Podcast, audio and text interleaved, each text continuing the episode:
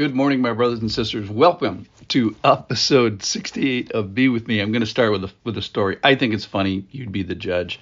Today's title is Your Faith is in Vain. And it's addressing the question of what if I'm wrong about Christianity? What if Christ wasn't raised from the dead? And what would be all the implications? So I was visiting a fantastic place. If you go to St. Louis, uh, it's worth a trip called the Cathedral Basilica of St. Louis. It's this massive church uh, built uh, a little more than 100 years ago with uh, millions of uh, little Teslas or Teslas, I think they call them, the just little like one centimeter square um, uh, parts of a puzzle, and they put all the pieces to, together, and it's these beautiful pictures that are in the um, uh, domes and everything. So anyway, I was in one of the domes of this cathedral, and it was so massive I could only see the side that was in front of me. I couldn't see what was like behind my head and and uh, to the sides of my ears. And the the part that I could read said, "Your faith is in vain," and that's all I could read.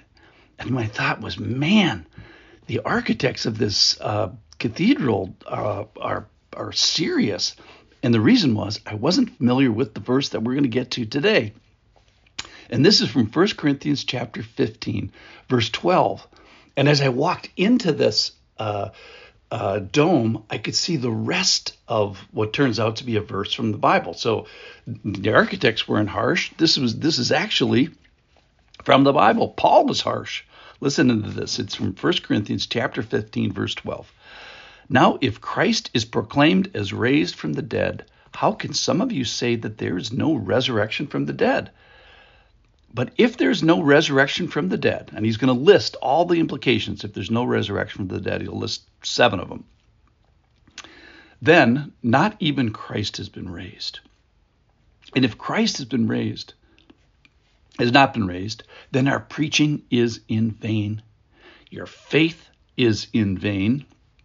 That's where I saw that from the, the basilica. We are to be found to be misrepresenting God because we testified about God that he raised Christ, whom he did not raise, if it is true that the dead are not raised. For if the dead are not raised, not even Christ has been raised. And if Christ has not been raised, your faith is futile and you are still in your sins, then those also who have fallen asleep in Christ have perished. If in Christ we hope in this life only, we are of all people most to be pitied. So you may have heard the argument that, hey, Jesus was a nice guy or Jesus was a great teacher. And if that's that philosophy is is true, that Jesus was just a great philosopher or something like that. These are the seven things that are tr- that are true, and it's going to end up with you are the you're the most pitied person uh, uh, in the in the world. The first thing he says is if there's no resurrection, then not even Christ has been raised, and that is we have a false savior. Yikes! The second thing he says, if Christ has not been raised, then your preaching is in vain. So your your preachers are uh, either lying to you or it, it you know give them the the nice benefit of the doubt. At least it's just empty. The third thing is that your faith is in vain. You're hoping in in nothing. The fourth the fourth thing is this is the harsh edge to it here is the teachers are lying. They're misrepresenting God. The fifth thing is if Christ wasn't raised, then then the then he's not raised and the rest of the dead is the rest of the dead are not raised. The next thing is your faith is futile and you are still in your sins. So the power of sin is still unbroken.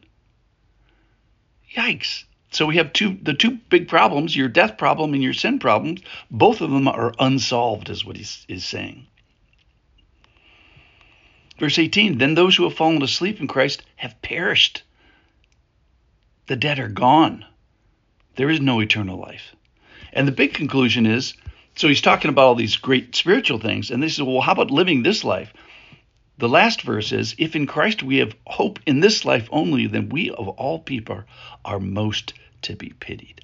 So if that's true, that Christ was not raised, then we have a false Savior. Our preaching is in vain. Our faith is in vain. Our teachers are lying. The power of sin is yet unbroken. The dead are damned. And Christians are the most pathetic people in the world. So if Jesus was just a nice guy, these are all the implications. So when I went to the Cathedral Basilica, if Christ wasn't raised, what I saw and what struck me that day uh, many years ago was true that your faith is in vain. And that shock and horror that I had about that idea, which turns out to be from the Bible, is actually true if Christ wasn't raised. It is the keystone of our faith, and without it, everything crumbles. We have a false Savior. The preachers are lying to you. Your faith is in vain. The preaching is in vain. The power of sin is unbroken. The dead are still damned. And Christians who believe in all this stuff are the most pathetic in the world. Now, obviously, Paul's going to turn the argument and, and, and flip it uh, tomorrow and say, but in fact, Christ has been raised from the dead. So if you're bummed out today about all these seven implications, stick around for tomorrow. Thanks for thanks for listening and thanks for listening to my story from the Cathedral Basilica of St. Louis.